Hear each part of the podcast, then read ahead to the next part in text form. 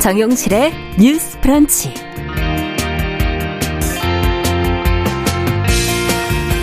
안녕하십니까, 정용실입니다. 민주당의 새 대표로 이재명 의원이 선출이 됐습니다. 대선 후보에서 이제 당을 이끄는 위치가 된 이재명 대표. 앞으로 정부 여당과의 관계를 어떻게 만들어갈지 기대와 우려가 뒤섞인 반응들이 나오고 있는데요. 자, 민주당이 안고 있는 과제 그리고 바람직한 방향성은 무엇인지 같이 한번 생각해 보겠습니다. 네, 1960년부터 오랜 세월 민간인을 불황인으로 몰아서 강제 수용을 하고 학대를 했던 형제복지원 사건 기억들 하실 텐데요. 최근에 2기 진실화해를 위한 과거사 정리위원회가 이 사건을 국가에 의한 인권 침해로 결론을 짓고 국가의 공식 사과 또 피해 회복을 위한 조치를 권고를 했습니다. 자, 이번 진실화해위 발표는 큰 의미가 있지만 피해자들에 대한 일괄 배상을 비롯한 범정부적 노력이 필요하다는 지적이 지금 나오고 있는데요. 자, 그 방안과 피해자들이 원하는 것은 무엇인지 이들을 대리하는 변호사한테 자세히 좀 들어보도록 하겠습니다. 자, 8월 29일 월요일 정용실의 뉴스 브런치 문을 열겠습니다.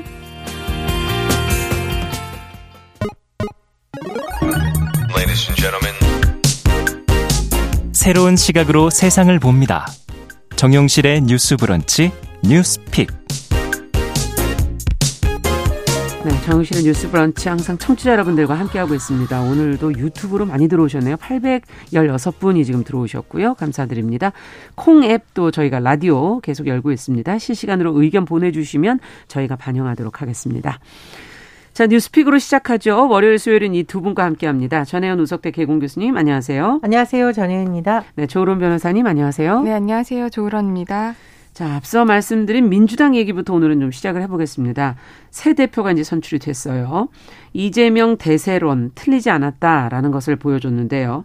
당대표 선거 과정, 또 득표율, 또 이재명 대표의 과제, 각오 과연 무엇이었는지 전반적인 지금까지의 내용을 조 변호사님께서 좀 정리를 해 주시겠어요? 네, 더불어민주당 대표로 이재명 후보가 당선이 됐습니다.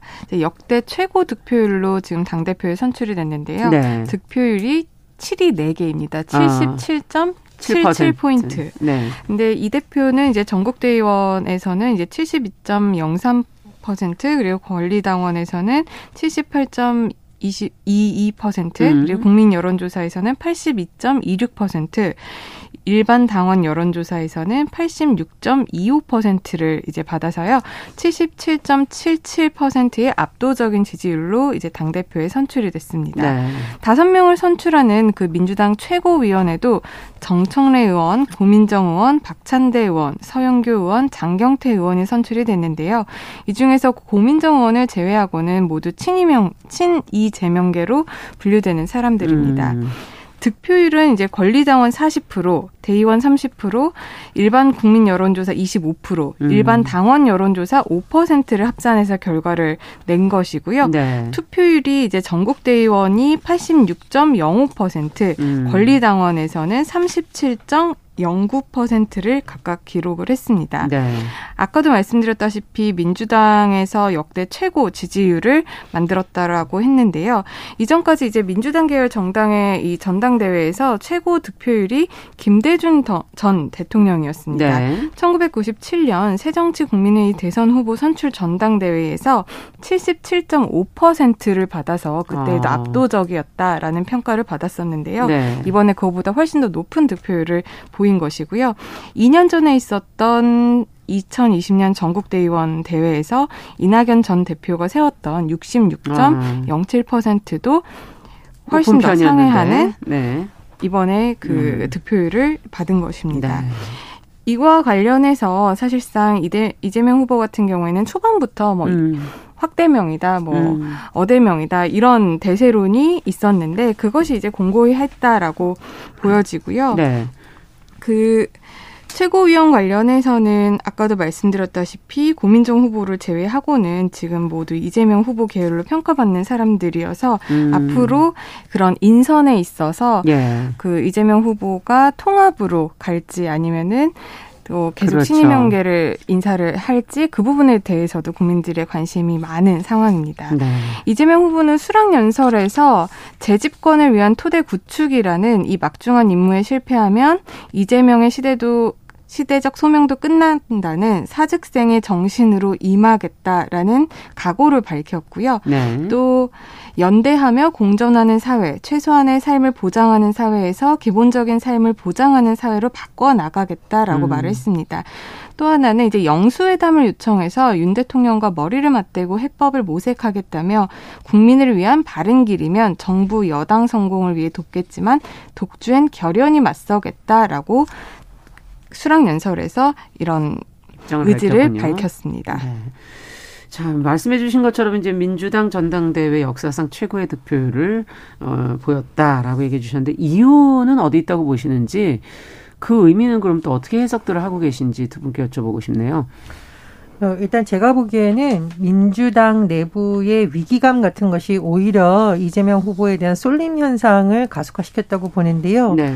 위기라는 것은 대선에서도 패했고 특히 지방선거에서 참패를 하다 보니 당을 재정비하는 데 있어서의 강력한 구심점이 필요하고 여기서 강력한다는 것은 그래도 바로 전에 있었던 대선에서 대선 후보로 선출됐던 네. 이재명 의원에 대한 관심을 더 높이는 데 여러 가지로 영향이 있었다고 봅니다. 네. 그리고 뭐 인지도나 이런 데 있어서도 사실은 이제 박용진 후보와 이재명 그렇죠. 의원 간에 나중에 2파전이 됐는데 상대적으로 그러면서 굉장히 유리했기 때문에 국민 여론조사에서도 앞서는 그런 분의 영향을 미쳤다고 보고요. 또 하나는 윤석열 정부에서 한 100일 정도까지의 평가를 보면 협치를 잘했다라는 평가는 그렇게 많지 않아요. 네. 뭐 청문회를 잘 거치지 않고 임명을 한다던가 또는 집무실 이전 과정에서 야당과의 논의가 잘 안 됐다던가 더군다나 지지율이 역대 대통령의 취임 100일쯤을 빗대면 낮다라고 보니까 역설적으로 지금 구도가 강한 야당을 내세워서 현 정부를 견제해야 된다는 심리가 작동되다 보니 네. 뭐 온화하고 부드러운 이런 리더십보다는 좀 강력하게 투쟁할 수 있는 리더십에 대한 선호도가 더 높아진 것이 아닌가. 저는 이 크게 두 가지가 영향을 미쳤다고 봅니다. 네. 그럼 어떻게 보십니까? 네, 저도 교수님의 분석에 동감하는 부분이 많은데요. 일단 민주당에서는 여당을 견제할 수 있는 강력한 리더십을 필요로 했다라고 생각을 합니다. 그리고 아까 말씀해 주신 바와 같이 직전 대선 후보였고 대선 후보임에도 그러니까 대통령으로 선출은 되지 않았지만 국민들의 굉장히 많은 지지 그리고 대통령과의 정말 적은 표차로 승리한 그런 후보이기 때문에 그런 점들을 이제 민주당 내에서 여러 가지 분위기들이 반영이 돼서 이번에 이재명 대표가 선출이 된 것으로 보이고요. 앞으로 이재명 후보와 윤석열 대통령 간에 어떻게 보면 대선 2차전의 예. 구도가 보일 것 같은데 강대강 구조가 보일 것으로 예상이 됩니다. 그렇기 때문에 국민들의 입장에서는 이게 강대강이기 때문에 정쟁의 요소로 갈지 아니면은 대선 과정에 있어서 네. 이재명 후보와 그리고 윤석열 대통령 간에 굉장히 공유할 수 있는 많은 부분이 대선 공약 중에 겹치는 부분이 있었거든요. 네. 민생과 관련된 네네. 부분은 그렇기 때문에 그런 것들을 우선적으로 양 정부와 여당 간의 합의를 통해서 이루어 나갈지는 국민들이 지금 가장 주목해서 볼 지점이라고 생각을 합니다. 네. 지금 이재명 대표가 요즘에는 최근에 처음 오랜만에 들어보는 말이지만 영수회담이라는 표현을 쓰면서 바른 길을 간다면 정부 여당의 성공을 돕겠다 이렇게 지금 발언을 했는데요. 어떻습니까? 두 사람이 이제 지난 대선에 맞붙었던 그런 관계이기도 하기 때문에 과연 민주당과 앞으로 대통령인 여당과의 관계에 어떻게 가리라 예상을 하시는지 전략은 어떤 전략을 서로 쓰게 될 것인지 아니면 방향성을 어떻게 보시는지 얘기를 듣고 싶네요. 정 교수님께 먼저 여쭤보죠. 보통은 우리가 이제 여야가 서로 카운터파트이자 파트너로서 국회를 이끌어 가야 되는데 네. 지금 여당인 국민의힘이 너무 지도부가 혼돈 상태입니다. 그래서 네. 좀 우려가 되는 점은 이게 누구한테 유불리를 떠나서 어쨌든 여당이 계속 저런 상태이면 국회에서 정상적으로 어떤 논의가 잘 될까 좀 그런 우려가 있고요. 네. 지금 야당의 관계를 보면 이재명 새 대표가 말 그대로 전직 대선 후보인데다가 윤석열 정부에 대해서 민심이 그렇게 좋지 않은 상황 등을 고려했을 때 굉장히 대통령과 직접적인 각을 세울 가능성이 저는 굉장히 높다고 봐요. 그런데 중요한 것은 뭐냐면 우리가 민주당이 최근에 국민들에게 짚어진 모습을 봤을 때 좀 쓴소리를 할 수밖에 없는데 첫 번째로 한동훈 장관 청문회 때 보면 한동훈 장관의 태도도 너무 오만하다는 비판이 있었지만 민주당의 당시에 청문위원들이 보여준 것은 너무 준비 부족이다.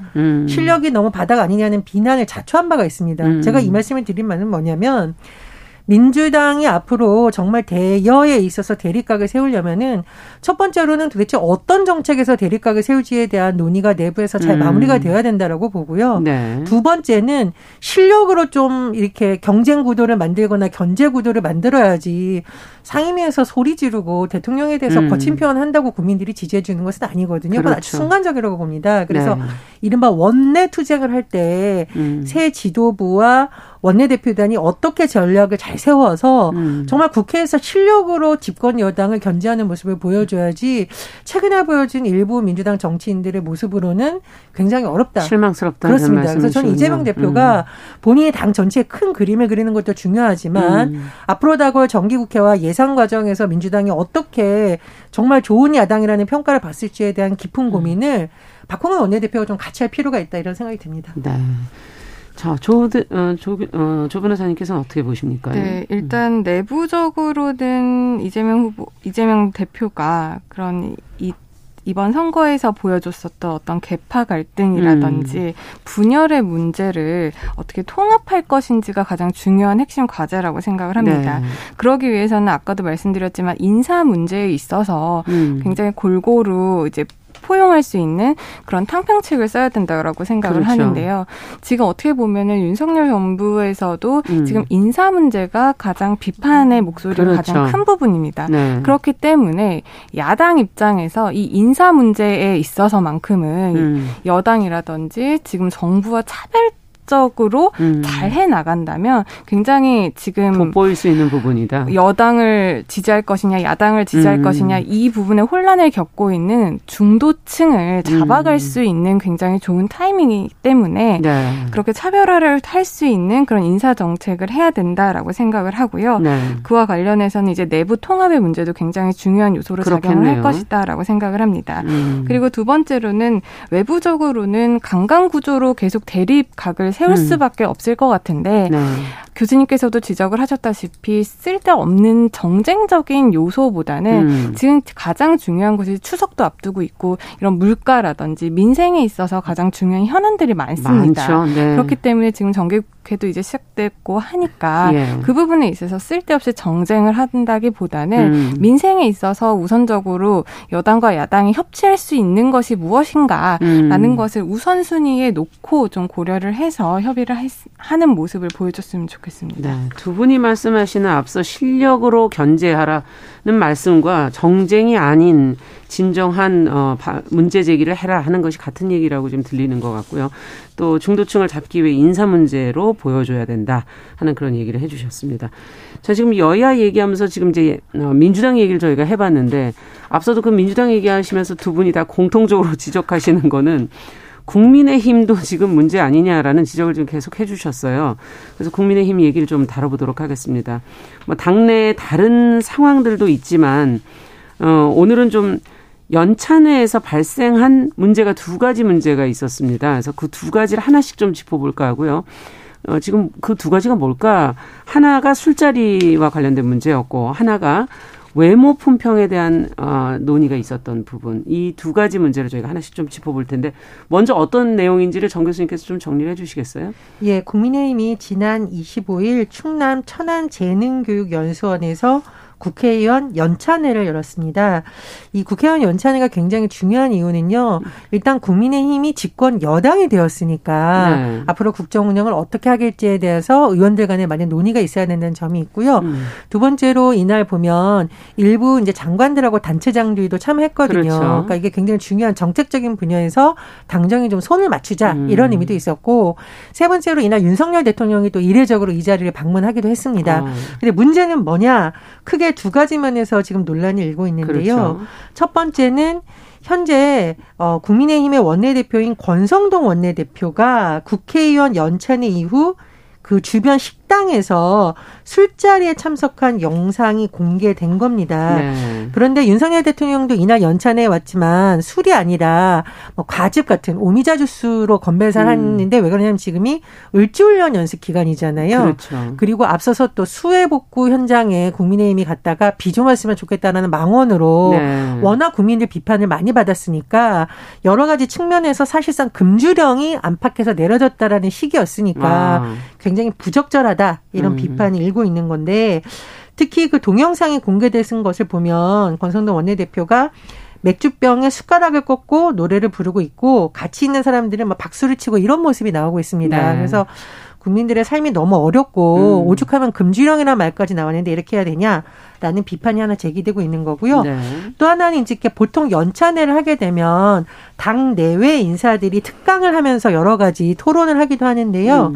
이날 연찬회에서는 외부 인사로서 이지성 작가가 나와서 특강을 했습니다. 네. 근데 이지성 작가가 이렇게 뭐 강연도 하고 질문에 대한 답변도 있었는데 네. 어떤 질문이 나왔냐면 이지성 작가의 배우자인 당구선수 출신 차유람 씨가 지난 5월 달에 국민의힘에 입당하게 된 계기에 그렇죠. 대한 질문이 나왔는데 네.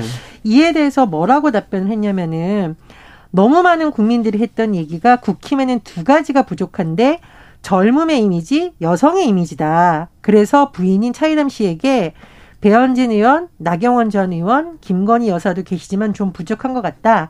당신, 그러니까 차유람 씨에게 들어가서 4인방이 되면 끝장이 날 것 같다. 이렇게 말하게 덧붙였는데요. 당장 이렇게 언급되었던 배현진 의원과 나경원 전 의원도 굉장히 불쾌감을 요구하고 사과를 요구를 했었고 더군다나 집권여당의 연찬회에서 한 토론회에서 네. 왜 특정 성별에 대해서 이렇게 외모 품평을 하는 것이 맞느냐 그렇죠. 이런 비판이 제기되고 있습니다. 네, 에이, 참 국민도 당도 지금 힘든 상황이고 더구나 앞서 얘기해 주신 것처럼 금주령이 내려져 있었던 연찬회였는데 뒤풀이를 뭐 바라는 사람들도 뭐 뒤풀이를 또 간 사람들도 있고 해야 할 뭐 필요성이 무엇이었는지 모르겠지만 어쨌든 원내대표가 이것을 먼저 어기는 것이 말이 되느냐 뭐 이런 지금 지적도 있고요. 또 기자들은 또 왜 이러는 거냐 뭐 이런 지적도 지금 언론사에 대한 지적도 나오고 있고 여러 가지 지금 비판들이 나오고 있는데 두 분께서는 이 상황을 어떻게 보고 계십니까? 일단 뭐 언론 보도에 나온 것에 따르면 이제 연찬회를 하고 그 뒤풀이로 보통 이제 기자분들이랑 같이 간담회 겸 뭐 식사 자리를 가지면서 네. 많은 이야기를 한다라고 합니다. 이것이 이제 관례라고 한다고 해요. 네. 그런데 지금 관례라고는 한다고 하지만 지금 을지훈련 기간이고 또 지금 인생도 좋지 않기 때문에 더군다나 대통령께서 술 없는 연찬회를 하자라고 선언한 상황이었음에도 불구하고 하고 이런 상황을 빚은 부분에 대해서는 굉장히 부적절하다고 생각을 하고요. 네. 지금 상황에서 이렇게 뭐 기자들과의 간담회도 좋고 뭐 관례였으니까 뭐 그렇게 술을 할 수 있다라는 생각도 뭐 할 수는 있었겠지만 네. 그 상황이 지금 그 당에서 고민하고 있어야 하는 그런 상황보다 중요한 것이었는지 한 번 더 생각을 해봤었으면 어땠을까라는 생각도 한번 드는 네. 상황이고요. 또 책임 있는 여당으로서 위기의식이 과연 있었을까 그런 부분도 다시 한번 국민의 입장에서는 다시 한번 되돌아보게 하는 상황이었던 것 같습니다. 그리고 네. 국민 눈높이에서 이러한 상황들이 쉽게 받아들일 수 있는 상황은 아니라고 생각합니다. 네, 위기의식이 있었느냐라는 질문을 해주셨어요.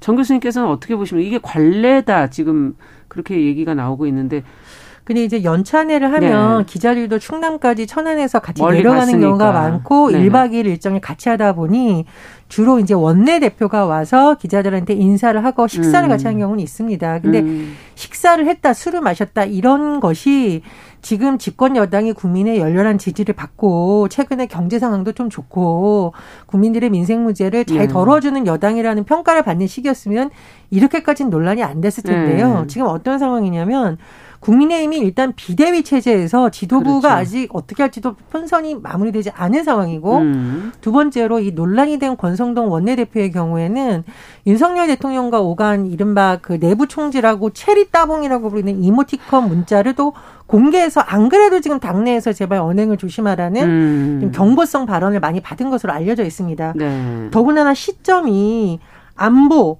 경제에 있어서 다 지금 우리가 이제 우려가 많은 시기예요. 을지훈련이기도 하지만 그 전에 앞서서 북한이 미사일 발사한 것 때문에 그렇죠. 굉장히 안보 엄중한 시기고 계속 경고를 하고 있지 않습니까? 그렇습니다. 네. 한쪽에서는 러시아, 한쪽에서는 중국도 계속 지금 한반도 문제를 둘러싸고 여러 가지 움직임이 있다는 소식이 나오고 있는 시기니까 하나는 안보 문제이고 경제, 민생 문제를 보면 최근에 고유가, 특히 고금리 때문에 자영업자들이 지금 금리 냈던 대출받았던 사람들이 쓰러질 지경이라는 비난이 나오던 이런 여러 가지 상황이 겹쳐져서 아마 민심을 몰라도 너무 모른다는 비판이 일었던 것으로 보입니다. 그래서 제가 볼 때 굉장히 부적절했다고 봐고요. 예. 저는 이 해명도 굉장히 부적절했다고 봐요. 해명도.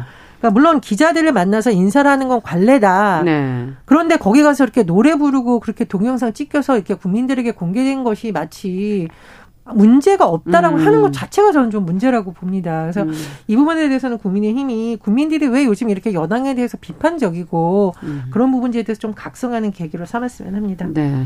자, 그럼 이지성 작가 얘기도 좀 더 해봐야 되겠네요. 저희가 앞서 이제 정리를 해주셨는데 국힘이 부족한 거 부분을 뭐 채워야 된다라는 뭐 지적도 해줬고 당내 직책을 가진 인사는 아니기 때문에 저희가 여기서 뭐 그렇게까지 저희가 깊이 다룰 문제는 아닐 것 같지만 그래도 이재성 작가가 사과는 했지만 또 하고 싶은 말은 마음껏 하겠다라는 상반된 글도 같이 올렸기 때문에 이런 대응이 작가로서 과연 이게 적절한 대응인가 또 그리고 지지하는 당과 배우자인 차유람 씨의 정치적 발전에 이런 발언들이 도움이 될 것인가 여러 가지 측면에서 한 번은 좀 생각은 해봐야 될 것 같아요. 어떻게 보세요? 일단 이지성 작가 같은 경우에는 지금 발언을 우리가 이 개인의 입장과 지금 국민의 연찬회에서 이루어진 것이기 때문에 이걸 좀 분리를 해서 생각해 볼 필요가 있을 것 같습니다. 아, 네. 일단 개인이고 사인이기 때문에 공인이 아니라 사인이기 그렇죠. 때문에 그런 발언을 한 것은 이 사람의 자유라고 할 수 있겠죠. 예. 그리고 그 부분에 대해서 굉장히 부적절하다라고 판단하는 것도 뭐 개인들의 평가이기 때문에 그것은 얼마든지 자유롭게 평가를 할 수가 있을 것 같습니다. 근데 저는 굉장히 아쉬웠던 부분이 국민의힘에서 이렇게 연사를 뭐 선정을 할 때 이분에게 지금 인공지능에게 대체되지 않는 정당을 만드는 법이라는 강연 계획을 가지고 지금 이렇게 강연을 부탁드린 것으로 지금 알려져 있는데 네. 과연 이런 강의를 할 수 있는 능력과 자질을 갖춘 사람인지 그 부분에 대해서 좀 당이 좀 신중하게 좀 검토를 해야 되지 않았을까 네. 생각을 하고요. 사실상 이분 같은 경우에는 유튜브라든지 기존의 자기의 어떤 가치관에 대해서 가감없이 좀 표현을 많이 하신 분이었기 때문에 네. 국민의힘에서 이분을 연사로 선정을 함에 있어서 이런 것들을 좀 검토를 해보고 신중하게 선정을 하는 게 좋지 않았을까라는 생각이 하나 있고 예. 또 하나는 그 발언이 나왔을 때 지금 당시 분위기가 언론 보도에 따르면 네. 박수를 치고 뭐 호응을 하는 분위기였다라고 해요. 그런데 사실상 그 발언 지금 가장 문제가 되고 있는 것이 국민의힘엔 젊고 아름다운 여성의 이미지가 필요하다라고 네. 한 이 부분은 여성이라면 뭐 아름다워야 되냐 이런 어떻게 보면 여성 외모 지향주의적인 그리고 정치적 능력과는 상관없이 그런 여성이라는 이미지로 소비될 수 있는 그런 부분을 지금 말을 한 것인데 이것은 잘못 직장에서 만약에 말을 했다라고 하면은 지금 직장 내 성희롱이 될 수 있는 발언이기도 합니다. 그런 발언들이 나왔을 때 국민의힘에서 누구 하나 그 부분을 바로 지적할 수 없었다라는 점이 저는 굉장히 아쉬움으로 남습니다. 그렇기 때문에 자칫 잘못하다가는 국민의힘에서 여전히 이런 부분에 대한 민감도가 성인지 감수성이 낮구나라고 하는 인식을 국민들에게 보여줄 수 있는 사안이기도 하기 때문에 그 부분 관련해서는 앞으로 국민의힘에서 이런 부분을 좀 조심해야 되지 않을까 생각이 듭니다. 네, 끝으로 간단하게 정 교수님께서. 예. 예. 윤석열 대통령 후보 시절에 구조적 성차별은 없다고 했지만 국회의원들과 장관이 모인 자리에서 한 이런 연설에서 그것도 국민의힘 의원들과 김건희 여사까지 언급하면서 외모 품평을 한다라는 그렇죠. 것 자체가 사실은 우리나라 이런 문화가 여전히 외면하고 여성을 실력으로 보는 게 아니라 외모로 평가하는 네. 문화가 있다는 굉장히 아쉽게 생각을 하고요. 나중에 이지성 작가가 또 사과글을 올리기도 했습니다만은 앞으로 국민의힘도 이런 국회의원 연찬회에서 어떤 작가를 모시고 또 어떻게 대응을 알겠습니다. 해야 될지 고민이 필요하다고 봅니다. 네, 두 분 말씀 여기까지 듣겠습니다. 잠시 후 돌아오겠습니다.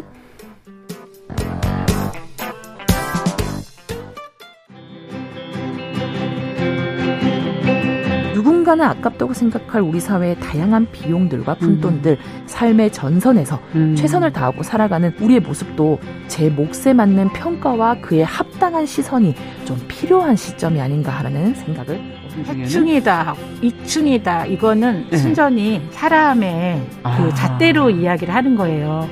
곤충이 우리 사람보다 몇 억 년 먼저 지구에 나왔거든요. 호모 사피엔스의 선배다 이렇게 얘기를 해요. 남성의 입장에서 여성의 입장을 이해하는 사람인 거죠. 그래서 사실 이 역지사지의 태도가 한국 사회로 지금 필요한 것이 아닌가 그런 생각이 들고요. 세상을 보는 따뜻한 시선, 정용실의 뉴스 브런치.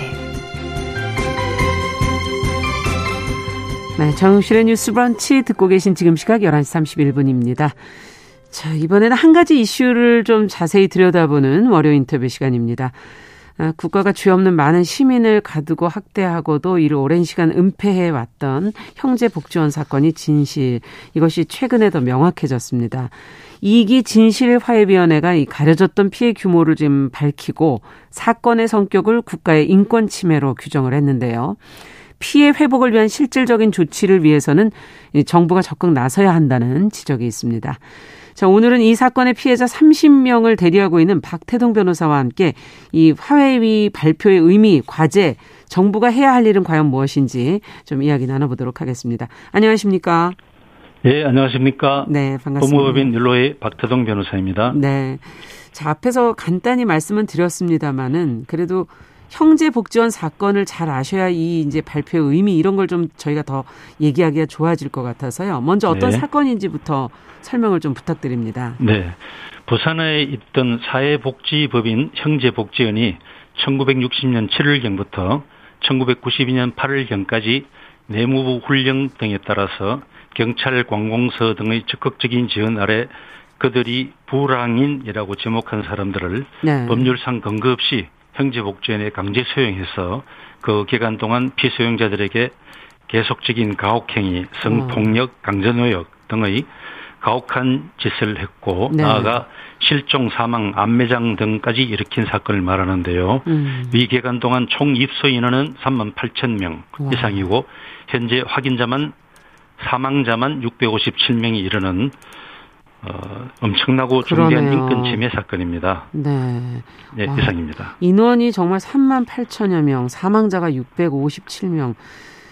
지금 이제 이 사건의 피해자 30명을 지금 이제 대리하고 계시는데, 네, 예, 이 2기 진실화해위원회가 이제 조사 결과를 발표한 거에 따르면 지금 말씀해주신 것처럼 이제 국가에 의한 인권침해 사건으로 이제 규정을 했습니다. 네. 이렇게 규정이 됐다는 것은 또 어떤 의미로 저희가 이걸 받아들여야 될까요? 예, 제가 일단 4가지 정도로 정리해봤습니다. 네. 첫째, 위원회가 이 사건의 실체를 체계적으로 조사한 끝에 이 사건을 국가의 정책과 공권력의 개입에 의한 인권침해 사건이라고 규정한 것은 이 사건이 세상에 알려진 지 35년 만에야 비로소 국가기관이 국가의 잘못을 공식적으로 처음 인정했다는 점에서 일단 큰 의미가 있고요.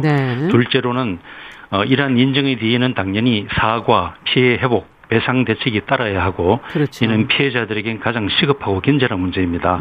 위원회에서도 이러한 사항을 권고하고 있으므로 국가에게는 또 그러한 대책을 조속히 마련하라고 촉구하는 의미가 있습니다. 또 셋째로는 여러 가지 이유로 아직까지 피해 신고와 조사 신청을 꺼려온 피해자들에게도 그분들의 피해가 자신의 잘못이 아니고 국가의 잘못이니 당당하게 구제를 요청하라라고 선언하는 의미가 있으며 그분들에게도 자신의 인생에 대한 새로운 평가 또는 결단을 촉발하는 계기가 될 수 있다고 볼 수 있습니다. 마지막으로 국가를 상대로 민사소송을 제기하는 피해자의 입장에서는 그 책임의 근거, 입증 방법 등 향후 법률적 문제에서 상당한 도움이 된다는 그런 의미가 있습니다. 이상입니다. 네, 지금 4가지 정도를 지금 짚어주셨는데, 어쨌든 35년이라는 긴 시간 끝에 이제 인정을 한 것이다, 잘못을 인정한 것이다. 네, 그렇습니다. 그게 가장 이제 큰 의미고요. 그것으로 인해서 우리가 이제 피해자들이 받을 수 있는 부분들과 국가가 이제 그 후에 어떤 노력을 해야 될지를 이제 몇 가지 짚어주셨어요. 어떤 이번에 이 조사 결과를 구체적으로 보시면서 어떤 사실이 이를 통해서 드러났는지, 네. 특히 변호사로서 네. 어떤 점을 좀 중요하게 지금 들여다보고 계시는지 그것도 네, 궁금한데요. 네. 먼저 이 위원회가 이번에 발표한 진실규명의 내용을 크게 분류해보면 불황인 단속 규정은 위헌 위법이다. 수용 과정과 운영 과정에서 심각한 불법적 인권 침해가 많았다. 네. 총 수용 인원이 아까 말한 다수이고 네. 현재 확인된 총 사망자만도 657명이다. 그리고 일반인에 대비할 때 수용 인원의 기록 사망률은 29.2배, 일반 사망률은 13.5배나 높았다. 네. 그리고 사망자 불법 처리, 안매장 등의 의혹, 정신과 약물을 과다 투약한 정황 등이 밝혀졌다. 강제노역과 노인 미직업, 아동에 대한 강제 실종 처리가 많았다. 또 정부는 사건을 인지하고도 장기간 조직적으로 축소 은폐 시도를 하였다는 등입니다. 네. 다음으로 피해자를 대리하는 변호사의 입장에서는 각 피해자의 상황이 모두 다르고 또 각 내용이 피해자들에게 크든 작든 관련이 있기 때문에 네. 그 중요도에서 경중은 없다고 봅니다. 다만 지금이라도 전부는 아닐지언정 이만큼이나마 진실의 일부가 밝혀져서 큰 다행이고 앞으로도 또 추가 조사에 따라서 더 밝혀지리라고 믿으며 추후에 나올 조사 결과까지 합치면 피해자들에게는 큰 도움이 되리라고 생각합니다. 네. 이상입니다. 왜 이렇게 뒤늦게 이게 드러난 거라고 보십니까? 네, 설명하려면 참 장황하고 긴데 요약을 해보겠습니다. 단적인 이유는 가해 행위의 배우자가 국가이고 따라서 가해자가 국가이었기 때문입니다.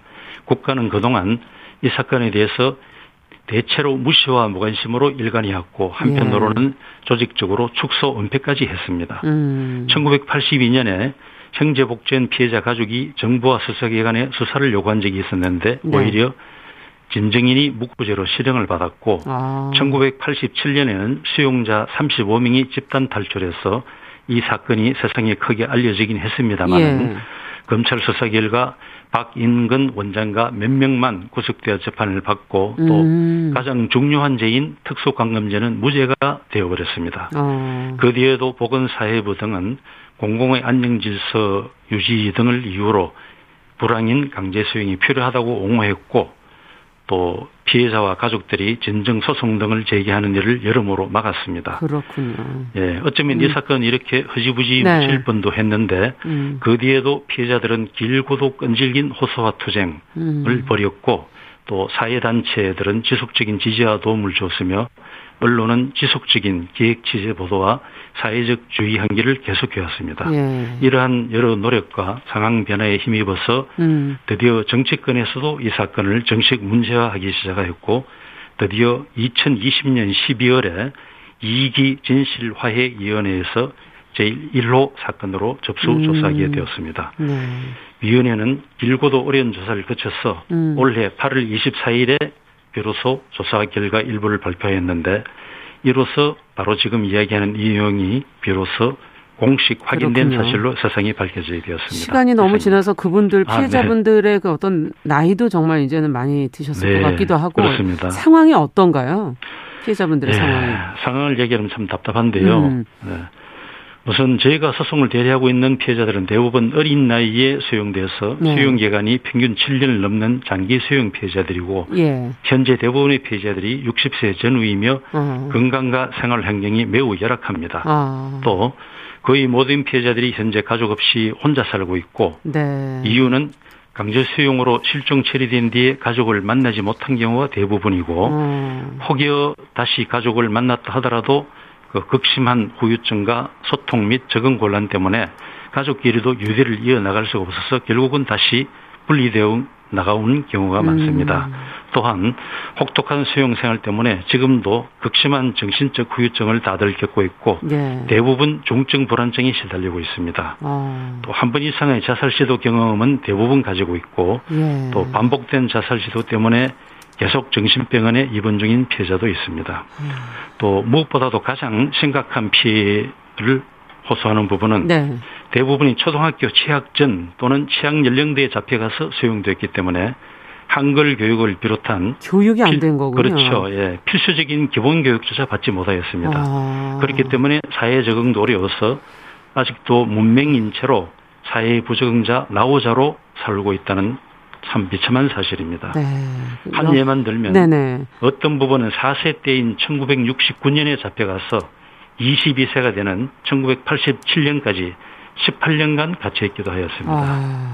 이러다 보니 뭐 문맹 등 여러 가지 이유로 사회관계를 맺지 못하고 일자리도 구할 수 없고 오히려 자살할 수가 없는 상황이군요. 그렇죠. 네. 예. 오히려 불황인이나 죄인처럼 취급받을까봐 그늘로 숨어서 살고 사회에서 부당한 대우를 받고 이런 생활을 지속해왔습니다. 무슨 이유 때문에 이렇게 됐나 하는 생각이 드실 것 같기도 하네요. 정말. 네. 예. 그래서 지금 이 사람들은 당장 경제적 의료적 지원이 절실한 상태에 있습니다. 그렇군요. 네. 네. 네. 권고사항 예. 다음 네. 부분. 예.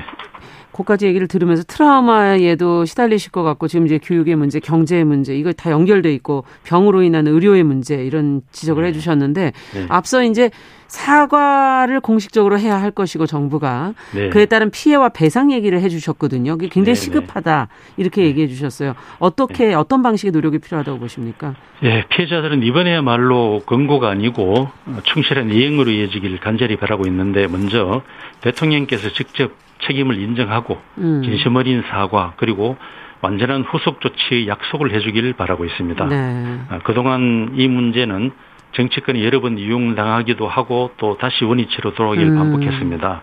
따라서 피해자들은 이번에야말로 좀 완벽하고 전국적인 해결을 대통령의 주도로 이루어지기를 간절히 바라고 있습니다. 네. 아울러 현재 국회에서도 배상 회복 피해 회복 관련 배상 특별법 예. 제정이 논의되고 있다고 하는데 네네.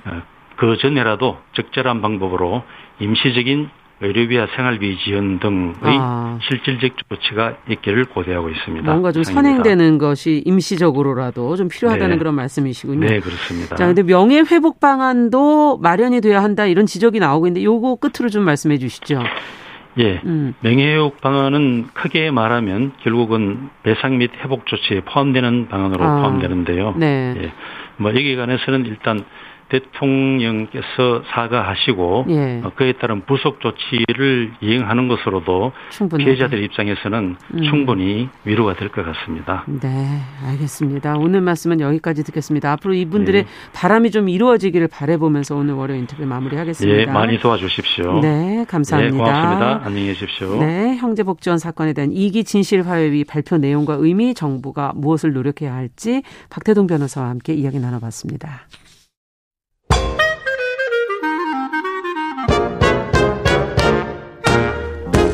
모두가 행복한 미래 정용실의 뉴스 브런치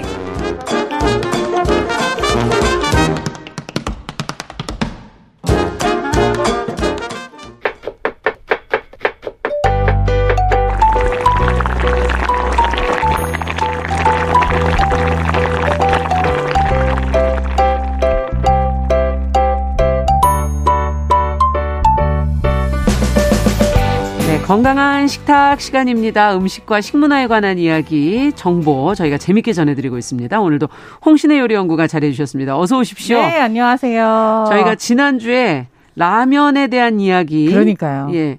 하다가 말았어요. 아니 근데 지난주만 해도 참 그냥 좀 따뜻했죠. 네, 네. 따뜻했다. 네, 더웠는데 네. 아니, 오늘 제가 이제 여름 옷을 입고 나왔는데 왠지 서뜻해 보이는데요. 춥습니다. 네, 오늘 완전히 뭐 약간 서울은 비도 보슬보슬 내리는 게 네. 완전 라면 먹기 딱 좋은 날씨예요. 그러네요. 지난 시간에 수출 얘기를 저희가 했었죠. 하면서 네. 현지화 얘기를 했는데 맞아요. 지금 수출 얘기 할 때가 아닌 것 같아요. 아 지금 내부적으로도 빨리 먹어야 네. 되니까. 네, 그렇죠. 국내 지금 날씨가 네. 약간 너무 선선해서 라면의 계절이 금방 돌아오고 있는 것 같고 예. 실제로 우리나라가 전 세계적으로 라면 소비량 인구 1인당 라면 소비량이 1위인 거 알고 계세요? 아 모르죠 그걸 어떻게 제가 예. 정말 너무 신기하게도 소비량이 전체에서 1위예요? 네, 전 세계에서 1위예요. 전 세계에서 와. 우리나라가 라면이 경쟁력을 가질 수 있는 건 사실 여기에서 오는 것 같아요. 내수가 든든하기 때문에 네. 내수가 든든하고 많이 먹기 때문에 예. 계속해서 연구를 하는 거죠. 네. 실제로 라면이 이제 중국의 남면 소면에서 비롯된 거고 일본 사람이 일본도 있어요. 네, 네. 일본 사람이 의외로 늦게 1950년대에 이거를 개발을 해서 보급을 했다. 지난주에 이제 이 얘기를 그쵸. 조금 했었어요. 네. 우리나라가 일본이 개발을 하자마자 거의 뭐 몇 년 차이로 바로 그 기술을 받아들여서 라면을 낸 게 이제 삼땡 라면이라고도 네. 말씀드렸었는데 네. 이 라면이 우리나라에서도 실제로 몇십 년간 계속해서 판매 1위를 해요. 야. 근데 이게 약간 재미있는 이건 약간 설이지만 100% 확실한 건 아니지만 중간에 재미있는 스토리가 하나 있는데 네. 이걸 이제 제가 그 기업에 다니시는 분한테 살짝 네. 들었었던 거긴 하거든요. 그 박정희 대통령 정권 때 약간 우리가 왜 혼분식 장려 운동 이런 거 쌀이 부족해서 기억 안 그래서 나시죠? 기억나죠. 아, 기억나십니까?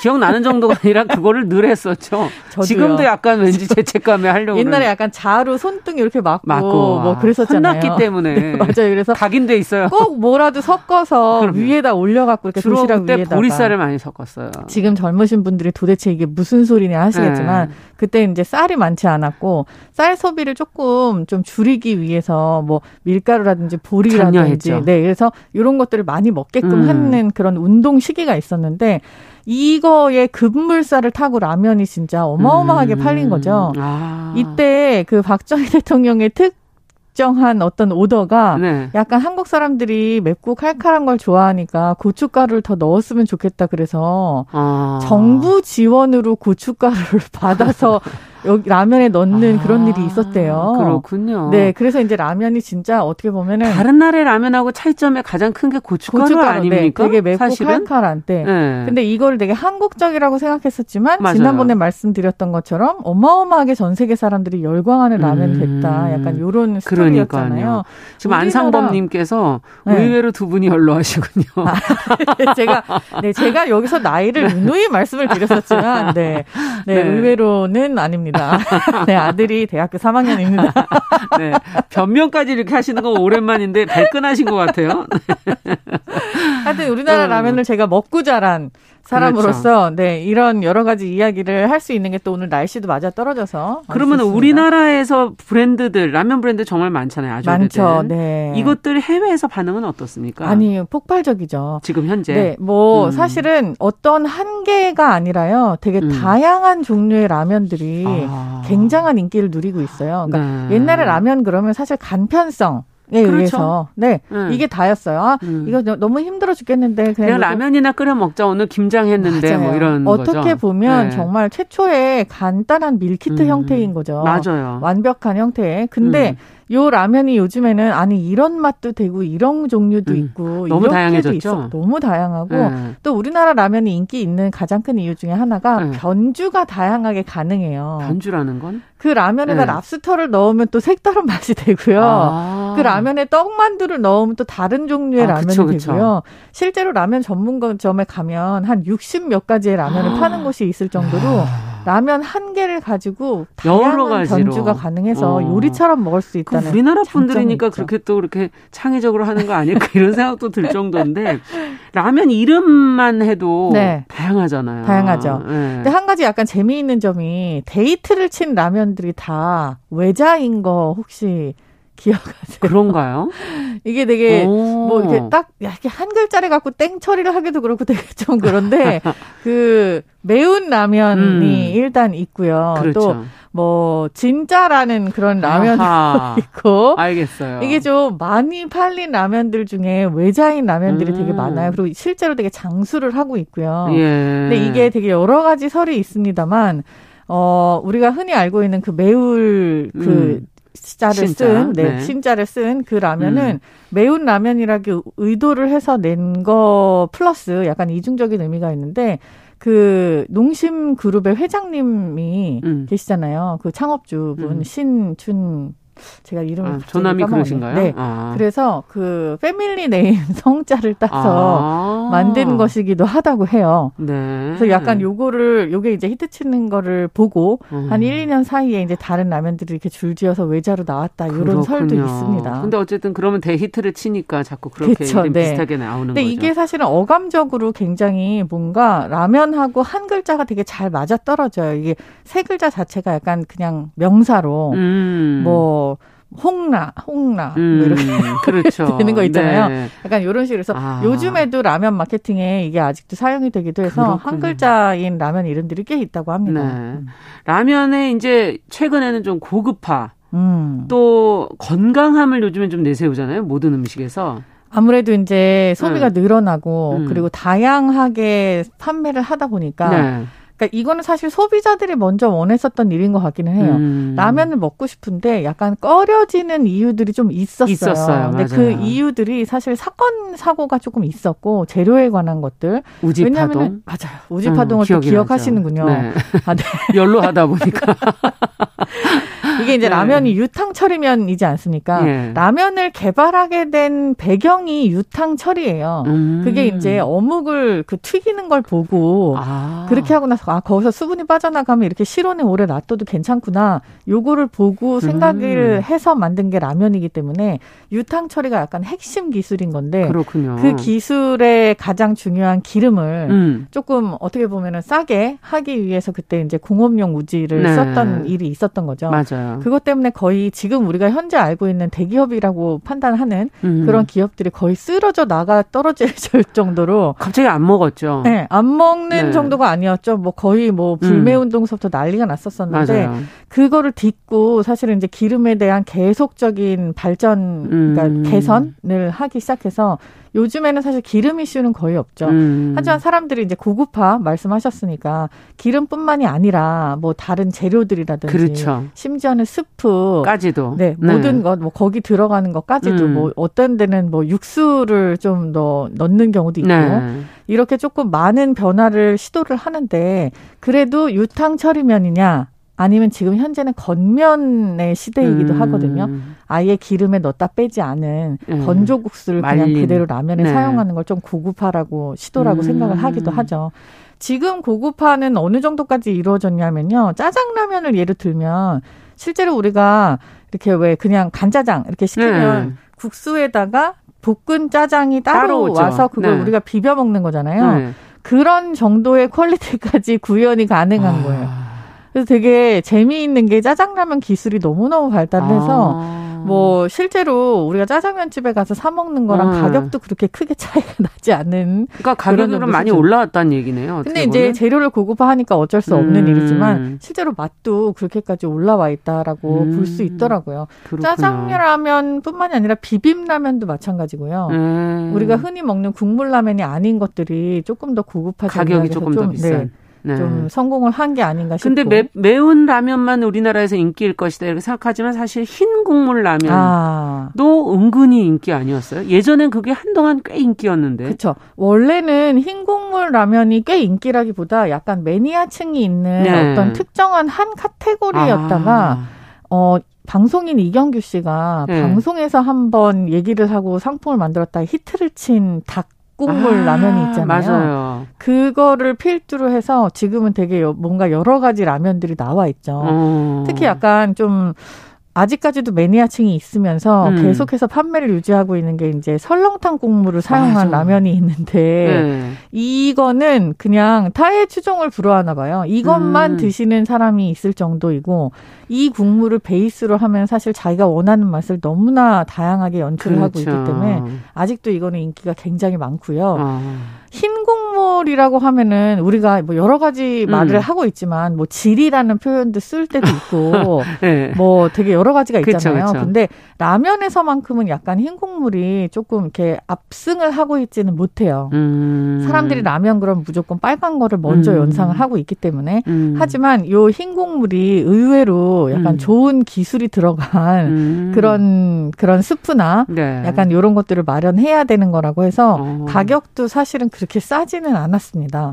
네. 그렇죠.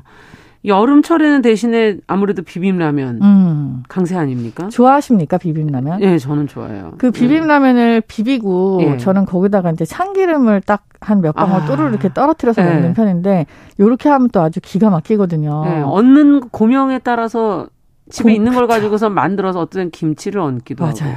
야채. 어떨 때는 고기 남은 거 다시 좀 구워서 볶아서. 얹기도 하고. 여름에는 막 그 네. 오이도 썰어갖고 오이, 얹고 네. 뭐 이렇게 계란도 해서. 삶아서. 맞아요. 얹고. 그렇게 네. 해서 좀 한 끼 먹는데 비빔라면이 굉장히 인기가 많고 이렇게 좀 요리로 다양하게 활용이 가능한 반면에 네. 양이 조금 작아요. 작은 것 같이 느껴지는 거예요. 작아요. 이게 밥도 말아 먹을 수 없기 때문에 작아요. 어떠한 유명한 네. 아이돌 가수가 네. 이게 이제 양이 작다라고 네. 얘기했던 것 때문에 네. 이 비빔라면을 많이 생산하는 공장에서 그 회사에서 양을 대폭 늘린 그런 비빔라면 라인을 또 출시를 하기도 했었어요. 그렇군요. 약간 우리가 왜 즉석밥도 뭐 작은 밥이 있고 큰 밥이 있는 것처럼 네. 약간 국수를 조금 늘려갖고 생산을 하기도 했었던 그런 에피소드가 있는데 네. 비빔라면의 중량이 실제로 작은 게 아니고요. 이게 아무래도 느껴지지? 국물이 없고 정말 어떻게 보면 민짜잖아요. 그냥 그렇죠. 이게 그냥 비벼놓으면 그대로 국수만 드러나 있는 거기 때문에 양이 적어 보이는 무게를 달아보면 그런 건 아닌데 네, 일단 있는 네. 겁니다. 용기면에서도 라면은 좀 따져봐야 돼요. 뭐 컵라면, 컵라면. 네, 그 종류도. 저희가 지난주에 그 도시락 모양으로 된 네모난 네. 그 컵라면이 러시아에서 데이트 친 이야기를 네. 했었는데 이렇게 약간 용기면들의 발전 상황이 사실 우리나라에서 되게 남달라요. 하지만 이것도 역시 일본에서 처음에 이제 컵라면이라고 해갖고 그렇죠. 이제 만든 이후에 우리나라에서도 여러 가지 용기를 시도를 해서 지금은 진짜 너무 다양하게 뭐 짜장라면도 사실 되고 약간 무슨 뭐 파스타 같은 면도 다 되는 정도잖아요. 네. 용기라면의 발전은 진짜 실로 어마어마합니다. 네. 얘기하고 싶은데 지금 또 시간이 없네요. 네. 이제 마무리를 좀 해야 됩니다. 라면을. 네. 면과 스프 중에 뭘 먼저 넣느냐. 홍시 선생님은. 이거는 진짜 저는 동시에 넣었습니다. 네. 이거는 솔직히 저 같은 사람들이 이제 연구를 많이 하고 열심히 만든 레시피잖아요. 라면 봉지 뒤에 있는 레시피를 100% 신뢰하셔도 돼요. 동시에 넣는 게 제일 전 맛있습니다. 네. 건강한 식탁, 공신의 요리 연구가와 함께 라면의 변천사 저희가 같이 살펴봤습니다. 말씀 잘 들었습니다. 감사합니다. 자, 정영실의 뉴스 브런치 월요일 순서 여기서 같이 인사드립니다. 저는 내일 오전 11시 5분에 뵙겠습니다. 안녕히 계십시오.